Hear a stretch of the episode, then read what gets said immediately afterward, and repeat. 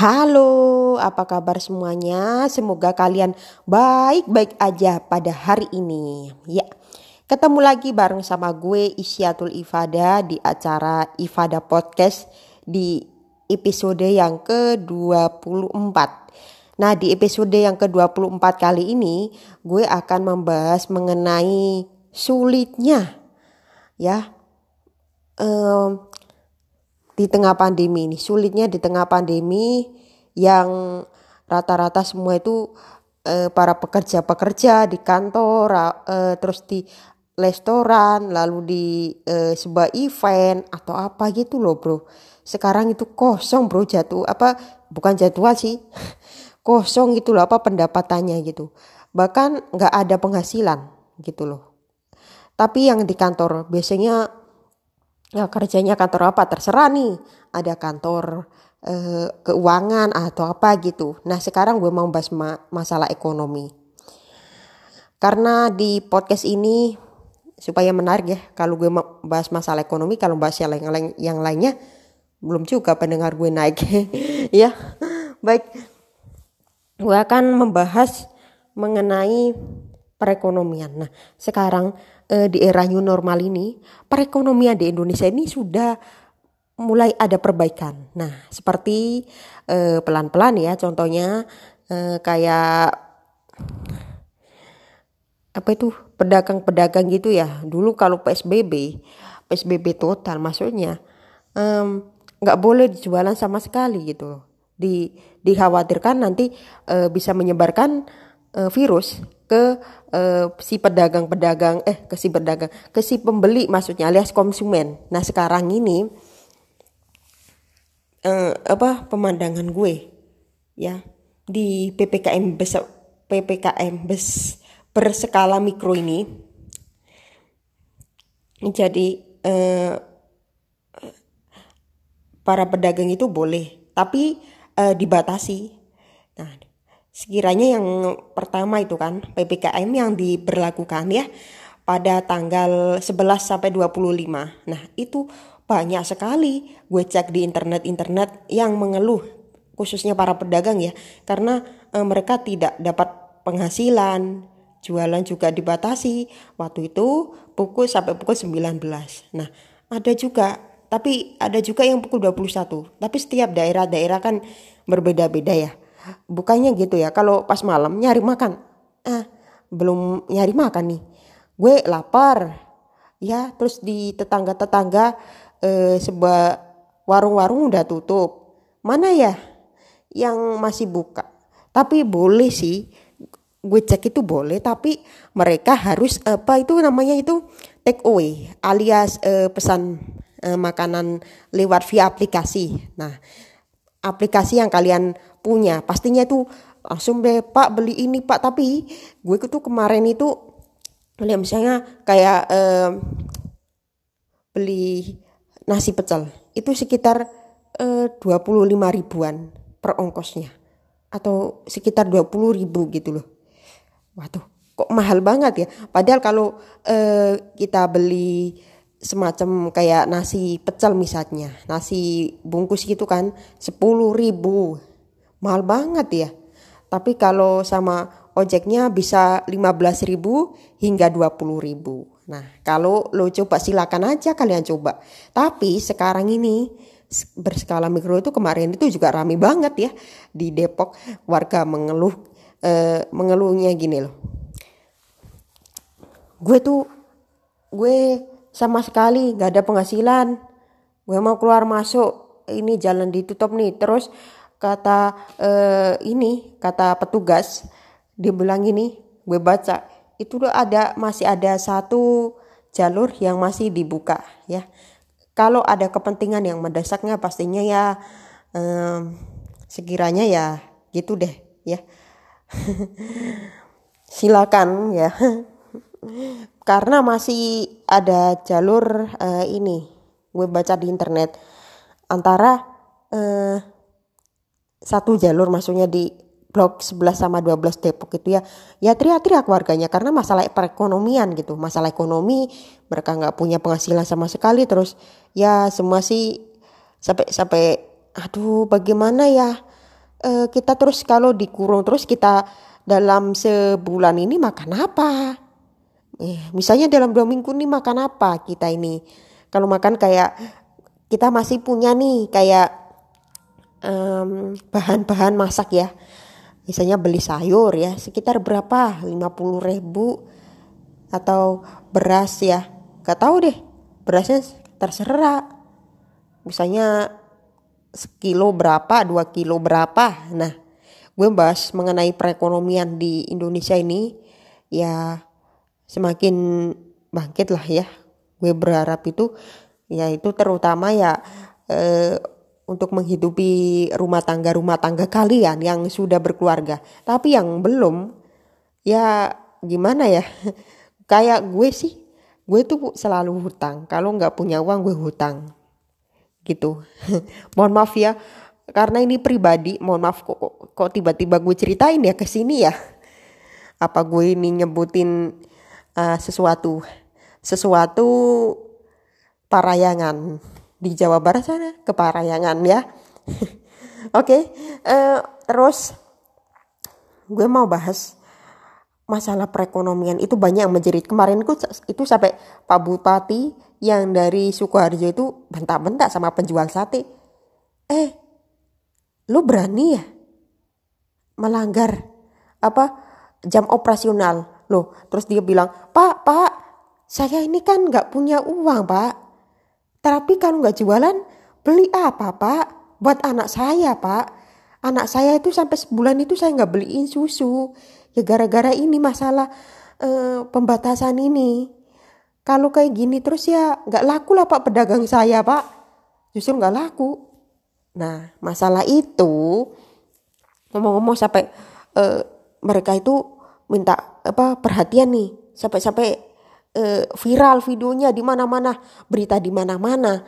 Nah terus waktu uh, apa kejadian itu terjadi di Sukoharjo sampai-sampai gubernur Jateng itu uh, turun tangan langsung. Dia langsung dapat pen, uh, ngasih solusi misalnya apa ngasih bantuan gitu ya jadi harus dikasih tahu jangan dimarah-marahin itu dong Pak Bupati.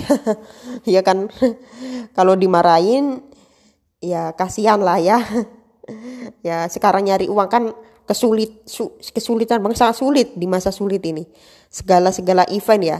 Event kayak uh, event pengajian contohnya event pengajian event uh, perlombaan event apa itu namanya kebudayaan atau apa karnaval Valentine Imlek sekarang itu jumlahnya itu dibatasi. Ya gitu tadi gara-gara si corona ini.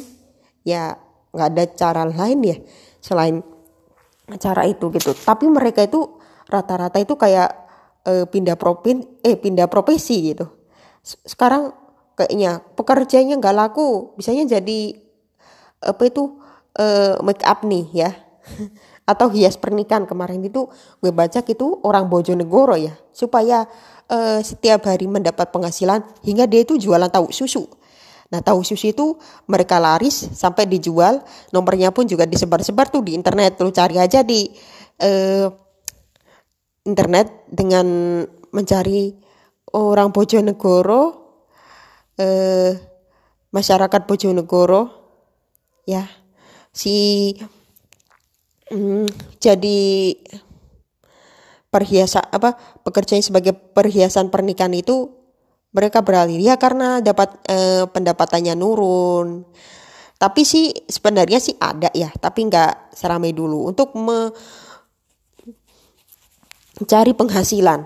Nah untuk mencukupi keluarganya sehingga mereka harus bekerja gitu. Karena gue belum mencoba ya tahu susu itu rasanya seperti apa ya. Harganya 13 ribu. Oke siap gue beli. Kalau harganya 13 ribu kapan-kapan ya karena gue sekarang lagi di ini nih. Lagi di Jakarta. Kalau ngomong-ngomongin uh, tentang ekonomi sekarang ya, topiknya mengenai ekonomi ekonomi yang kita uh, cari misalnya kita kerja nih di uh, paling terdampak itu seperti kayak event atau apa gitu terdampak sekali bukan gak ada penghasilan nah terus sekarang ini banyak pembatasan-pembatasan. Kalau ada acara eh, sedikit rame ya berkerumun udah dibubarkan ya aturan-aturannya banyak karena pemerintah yang bikin. Nah, kita sebagai rakyat kita harus mematuhi apa yang diperbolehkan eh, dan apa yang tidak diperbolehkan. Nah, itu tadi topiknya uh, mengenai masalah ekonomi. Tapi sekarang ekonomi sudah bangkit. Nah, sekarang itu kalau acara-acara itu sudah bisa dilakukan lewat Zoom, tapi itu kan terbatas ya, hanya 100 orang. Tapi gue pernah dengar um, katanya bisa sampai ribuan orang. Nah, bisa sampai ribuan orang. Gue juga belum pernah apa ber, apa belum pernah live di Zoom ya. ya siapa aja yang gue ajak. Nah, perekonomian itu maka sekarang itu kayak wisata-wisata satwa-satwa ya ya hewan yang dilindungi itu banyak yang kelaparan sampai-sampai eh, ada pemutusan kerja ya ada eh, PHK alias hubungan pemutusan kerja apa ya PHK pemutusan eh, pekerjaan. Gue nggak tahu deh itu. Pokoknya ada ya karyawannya di PHK semua gitu. Ya. E, kecuali kayak sapam e, dokter hewan gitu di Jawa Tengah itu. Ya pengunjungnya sedikit padahal e, kayak hewan-hewan itu kalau pemakan kayak gajah ya contohnya e, gajah itu kan rumput ya pemakannya. Ya. Uh, terus jerapah. Jerapah itu daging eh nggak tahu daging. Kalau buaya daging ya. Itu kalau gue gue itu baca gitu di gue baca selalu baca berita di internet. Sekitar ada eh, 400 lebih. Dan itu kalau nggak salah itu setiap bulannya itu mereka itu makannya 100 juta lebih katanya. Gue gue baru tahu kalau makan hewan itu ternyata eh, pemakan eh makanan hewan ternyata harganya saat satu juta bahkan lebih gitu. Dan itu pun belum jam operasionalnya belum listriknya belum karyawan direktur semua.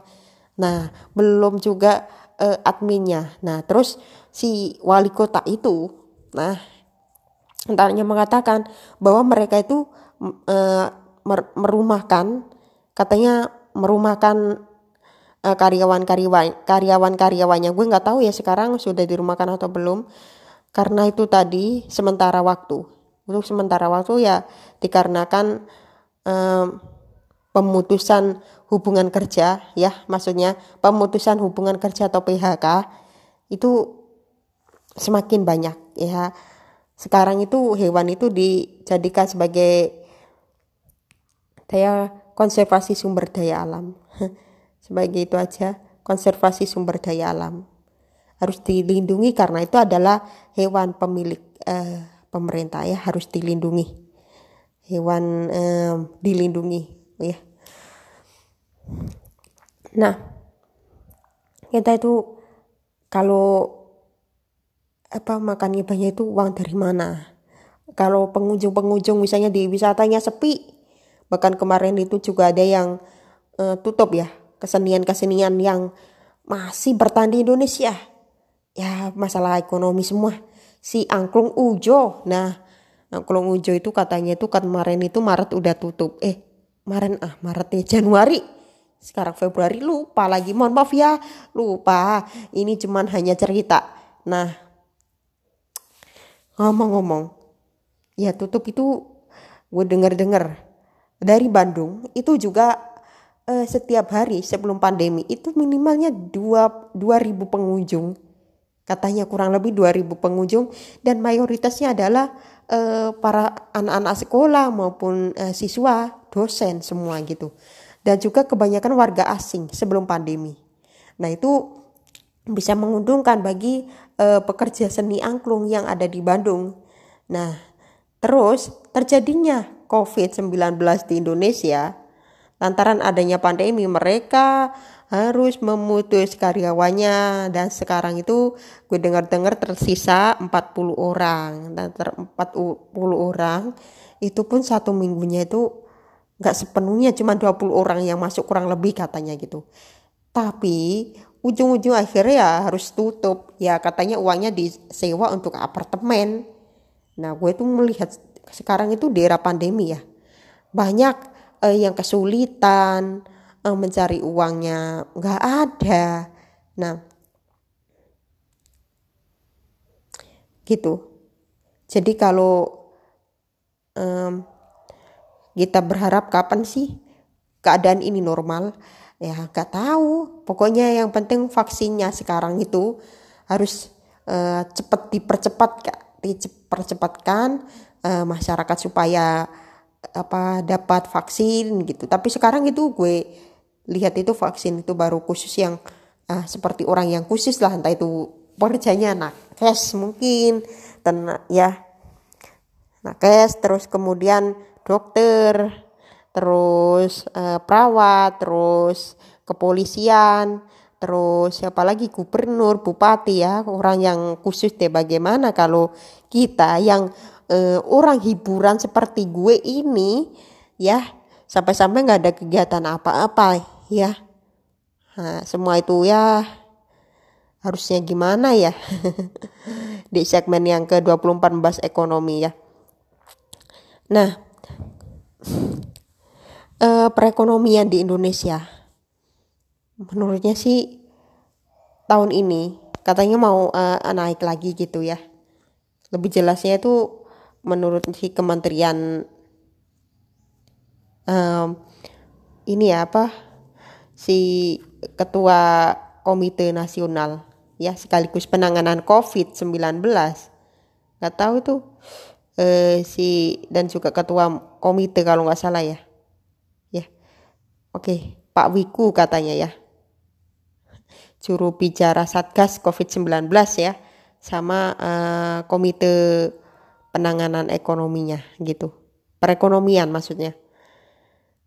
Nah, itu katanya uh, harus berbarengan kalau apa membangkitkan ekonomi sama um, menangani COVID-19 harus berbarengan, oke? Okay?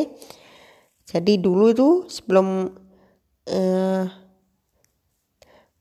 ini apa sebelum new normal ya itu sendiri-sendiri gitu tanpa uh, uh, apa tanpa uh, apa itu namanya itu ya kalau kita bingung-bingung masalah ekonomi mah harus sendiri-sendiri mas maksudnya kalau kita harus sendiri-sendiri tanpa uh,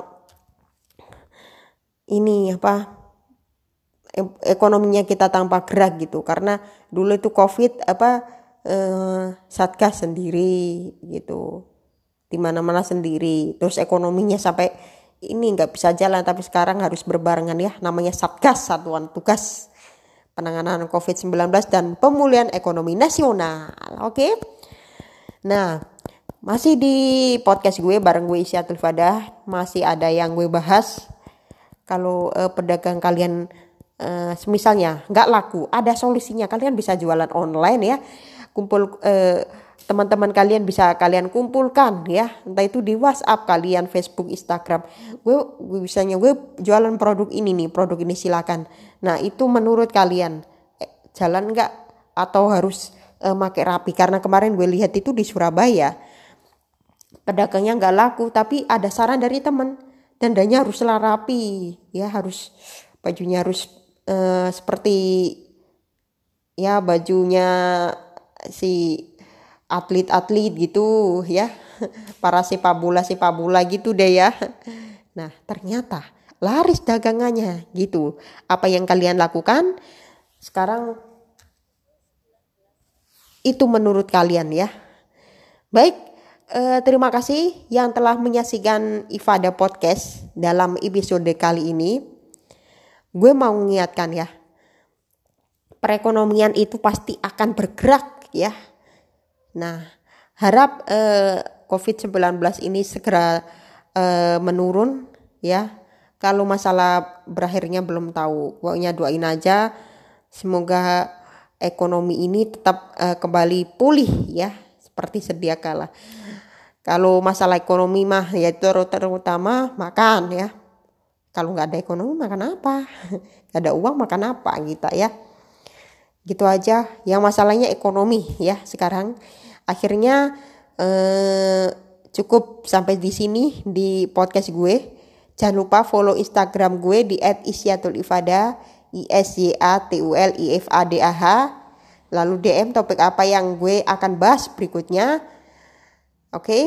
dan jangan lupa uh, selalu menjaga protokol kesehatan memakai masker mencuci tangan menjaga jarak e, menjauhi kerumunan serta membatasi mobilitas kalian ya. Termasuk gue juga, gue selalu di rumah. Akhir kata, gue Syatrifada, jangan lupa e, bagikan, share podcast ini ke teman-teman kalian. Oke, see you, dah.